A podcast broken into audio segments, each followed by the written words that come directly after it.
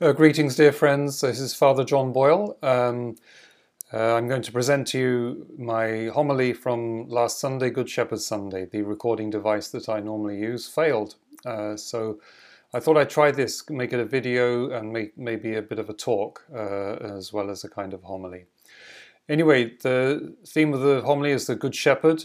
Good Shepherd Sunday last Sunday, the fourth Sunday of Easter. Uh, and it's a day in which we are asked to pray for vocations to the priesthood and the consecrated life of the uh, religious brothers and sisters.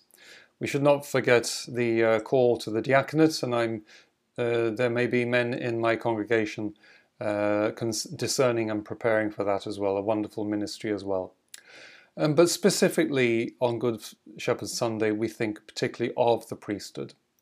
You know, in my uh, native country, um, the we are a priest set above a parish in charge of a parish is simply called a parish priest. And when I first came to the United States, I found the term pastor somewhat Protestant, um, but actually it does make sense. The the word priest refers to the um, the specifically cultic aspect of the priesthood, the whole area offering prayer uh, and intercession uh, for the needs of the people of God and, and of the world and indeed of offering sacrifice uh, in his own life of penance, but obviously supremely in the sacrifice of the Mass, uh, and all the, the, the sacramental uh, life of the Church as well, confessions, etc. The word pastor, of course, means literally shepherd, one who leads and guides uh, a flock, who is called to lay down his life for his sheep, as our Lord tells us, who knows his sheep and whose sheep know him as well. Now, of course, we know that our Lord Jesus Christ is the only shepherd. In the responsorial psalm of the Mass on Good Shepherd Sunday, after all, we did pray, The Lord is my shepherd. But it is the Lord's will that there are others who are shepherds uh, with him and uh, for him, who, as we heard in the Gospel, enter through the gate and it is our Lord Jesus identifies himself as the gate when he says, I am the gate. And whoever enters, whoever enters through the gate is the shepherd of the sheep. And the sheep also enter, and they come in and they go out through the gate, and they find pasture. And our Lord tells us whoever enters through Christ the gate will be saved. In other words, those who enter in and out through the gate will, with their shepherd, will be saved. The shepherd who leads them out into the world and leads them back into the safety of the fold. He accompanies them. And this is how the sheep recognize the shepherd, that he has entered through the gate. He enters through Christ. He speaks with the voice of the shepherd. Some of you may like listening to that uh, program on Mater Dei Radio um, or KBVM uh, entitled The Voice of the Shepherd, uh, which is, I think, a weekly program in which our, our, the shepherd of this local church, Archbishop Sample, uh, is heard. Of course, that voice of the shepherd speaks a word. And the word that the shepherd speaks, that the voice must speak, is of course the word of God. God who speaks through the script, sacred scriptures, the word that comes also through the teaching of Christ. So he's not to give his own teaching, it's not his own word which is the Word of God. Otherwise, he would be seen to have come in by some other way, and hopefully the sheep would rightfully recognize him then as a thief and a robber. The priesthood uh, traditionally is considered to have three offices the teaching office, the sanctifying office, and the governing office. Now, the sanctifying office perhaps is quite um, obvious, the whole area of offering the Mass, of hearing confessions, of the sacramental life of the Church. And as a young boy, it was this that attracted me to the priesthood. I served Mass as a boy, I was brought up in a Catholic home, uh, I, I, experienced the wonder and awe of the Mass. I, I knew priests, and um, their example was something that inspired me. And that power, that gift given to them, to be agents of sanctification of the people. So I think we all, we all understand that. Now, there is also the governing aspect, and actually, that does really refer to the, uh, the concept of pastoring, the one who's set over a flock, the one who is to m- make sure they uh, that there is order in the community. They are guided to sanctification. But you know, these days, um, that uh, governing involves a lot of administration, and it is not my favorite part. You know, uh, it's not that's that not really what attracts me so much. And um, you know, one of my uh, staff who cares for me very much uh, actually said, maybe you, we, you, you could be relieved of um, giving those apologetics classes that you, you give. And um, I said, what? So that I can uh, dedicate more time to emails and managing projects and finances and all the rest. No, thank you.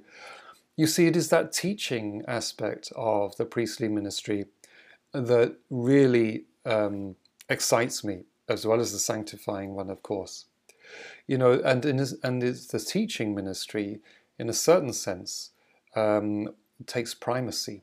Uh, for how can people come to believe unless they are taught? You know, so I, I love teaching, teaching in a class in schools, teaching in uh, the seminary. I enjoyed teaching in the, the seminary back home in England. Uh, I enjoyed teaching uh, uh canon law in the seminary here in Mount Angel. enjoy giving talks, um, of course, there's the teaching uh, involved in preaching, and of course, we're called to teach by uh, our way of life. Now, the Directory for the Ministry and Life of Priests, published by the Congregation for the Doctrine of the for, for Congregation for the Clergy in the year 2013, reminds all of us, but specifically priests, of the absolute need to remain faithful to and anchored in the Word of God and tradition in order to be true disciples of Christ and to know the truth. That directory states, above all, for contemporary society, marked as it is by materialism, subjectivism, and cultural relativism, it is necessary for the gospel to be presented as, quoting from Romans, the power of God for the salvation of everyone who believes. And the, the directory goes on, priests, recalling that the faith comes from what is preached, and what is preached comes from the word of Christ, again quoting St. Paul's letter to the Romans, will devote their every energy to correspond to this mission, which is primary in their ministry. Indeed, they are not only witnesses, but heralds and transmitters of the faith. Now, that quotation from the Directory for the Life and Ministry of Priests spoke about subjectivism and cultural relativism. What do we mean by these terms? Really, it means that the truth is something that is personal, it comes from within, that reality is what I determine it to be, that the truth is defined by the culture in which we live. And so we can get infected by the cultural trends, the quote unquote current thing. For example, when people speak about my Jesus, in distinction to your Jesus, well, you know, the Jesus, that, re- that Jesus really comes from my needs. Uh, that Jesus who affirms my way of life.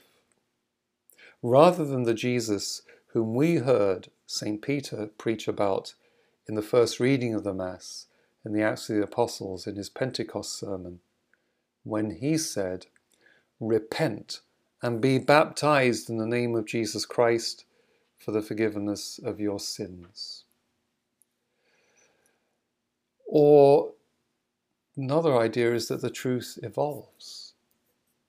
And unfortunately, we heard this from a very high ranking prelate just recently, Archbishop Paglia, who is the president of the Pontifical Academy for Life, when he apparently uh, proposed that it might be justified uh, uh, to legislate for assisted suicide uh, in Italy.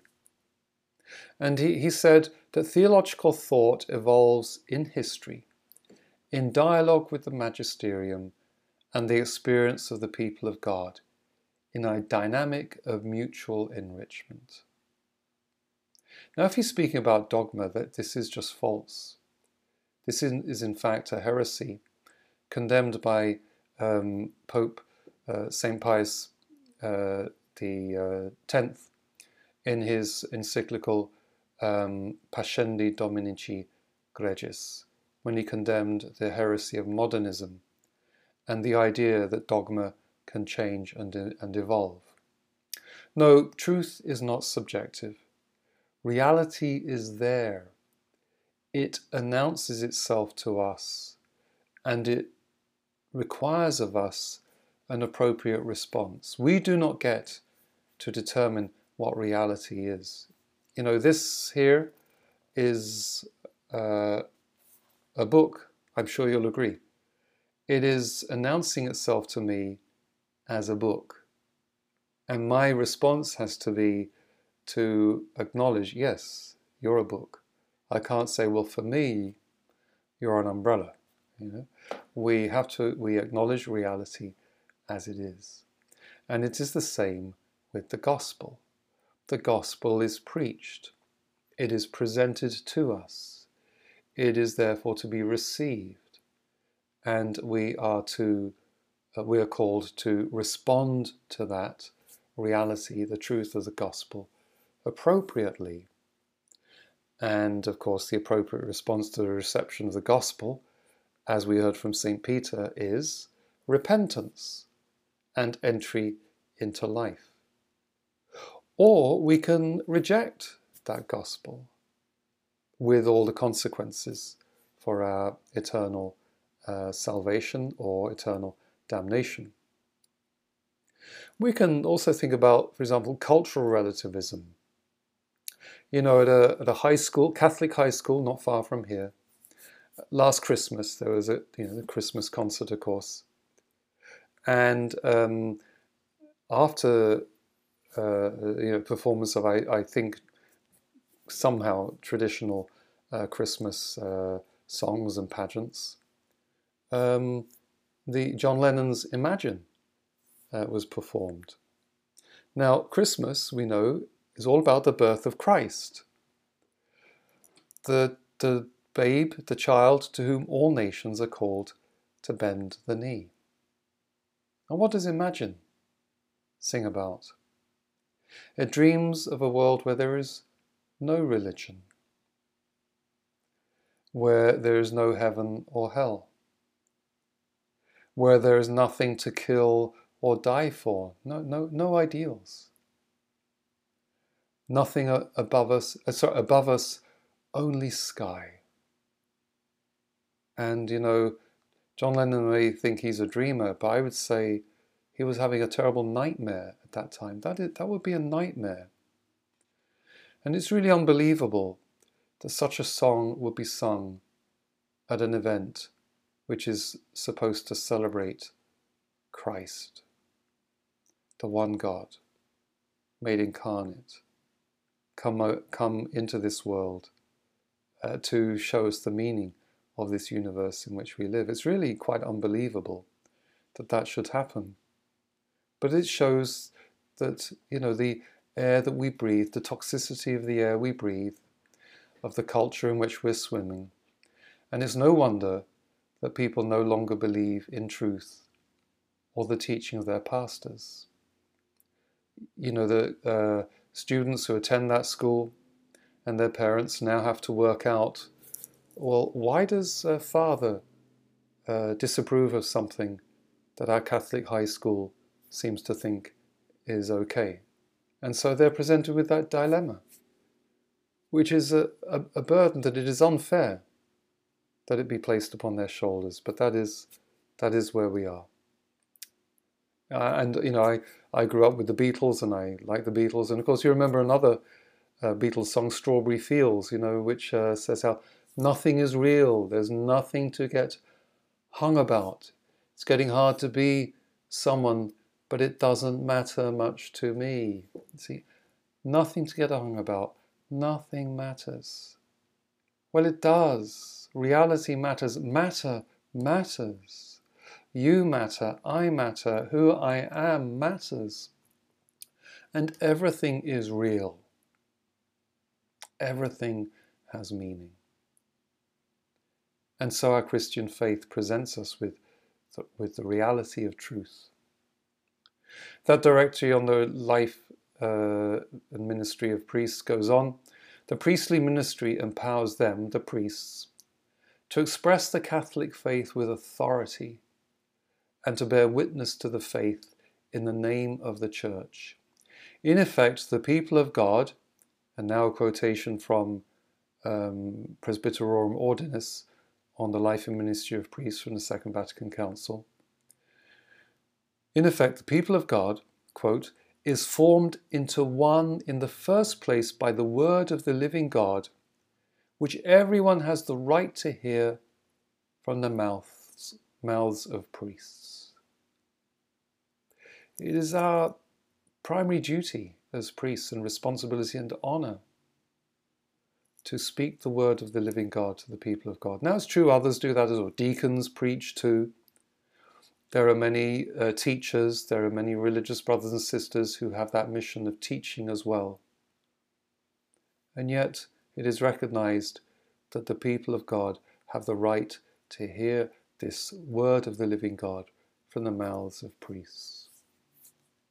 And the directory uh, goes on, and the word must be transmitted without falsifying, reducing, distorting, or diluting the contents of the divine message, but rather to expound the wealth and depth of teaching that the Church has received, safeguarded, and proposed in her 2,000 years of history. It's not something that the Church invents, it receives, safeguards, and proposes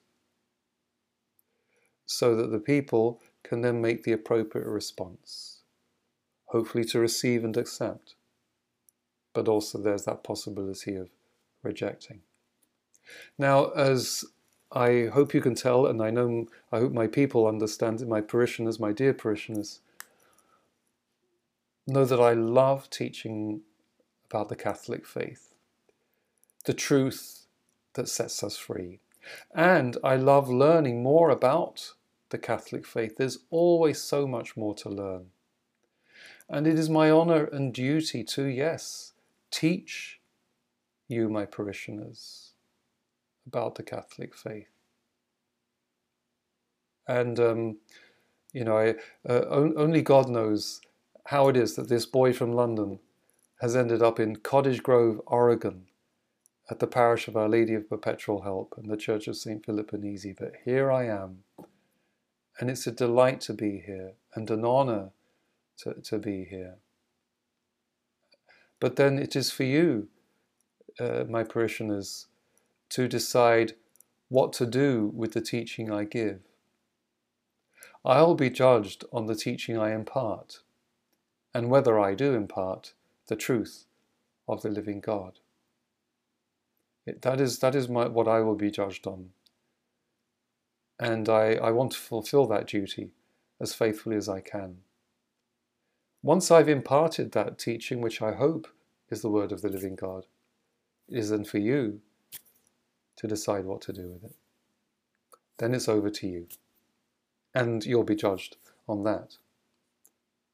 And if you if you discern that I am not speaking the word of the living God, if I have not come through the gate who is Christ, well then you will uh, make the decision to reject that and you will be judged on the uh, um, uh, whether that was a, a, correct decision to make or not.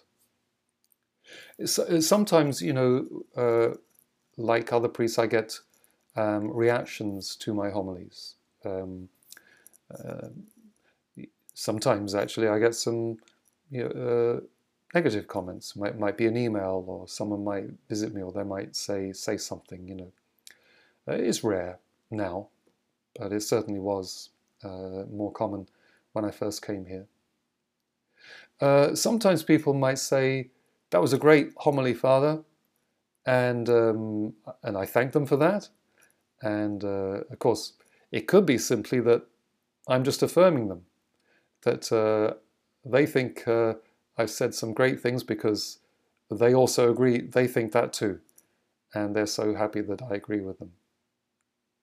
You know, but the reaction that I'd really love to get after a homily is the reaction uh, that St. Peter received after he gave that Pentecost uh, sermon. The people we read in the Acts of the Apostles were cut to the heart, and they asked Peter and the other apostles, What are we to do? It'd be wonderful if after Mass someone would say, Father, wow, your homily really, really touched my heart. Can you help me? What must I do to change? What must I do to improve? How can I be a better Christian? How can I uh, repent uh, and go to deeper conversion? That would just be an awesome uh, reaction to get. But I'm grateful uh, when people simply thank me or reflect on something uh, that, that I, that I said. You know, St. Peter was a good shepherd who entered through Christ the gate, and the people followed him. They found pasture, and so they were saved. Let's pray for our young boys and men um, that the Lord will invite them to enter through Christ the gate and to be leaders of the sheep of the future. You know, I'm so glad um, of the of all my parishioners, but the men and the boys who serve Mass. As I preached this homily on Sunday, I probably had 12 or 13 men and boys serving uh, at the main Sunday Mass. Sometimes it's 15. And um, I said how, you know, the boys basically they have a vocation to the priesthood until it's proven to the contrary. And I ask parents uh, to pray that God may call uh, a son of theirs to the priesthood. I ask those married couples who are still of childbearing age to be generous in accepting life from God. That if they were to accept uh, an additional life from God, that that son or daughter might have a special vocation to serve the church, whether in the priesthood or the consecrated religious life. And for everybody, all our families, to pray daily for an increase in vocations to the priesthood and the consecrated life. And yes, let's not forget the diaconate, of course, as well. But especially priests who can be shepherds, men who will be able to be fathers of the souls entrusted to their care, be good shepherds who will have that zeal to teach the faith, to lead the members of the flock safely in and out through the gate, who is Christ. May God bless you. In the name of the Father, and of the Son, and of the Holy Spirit. Amen.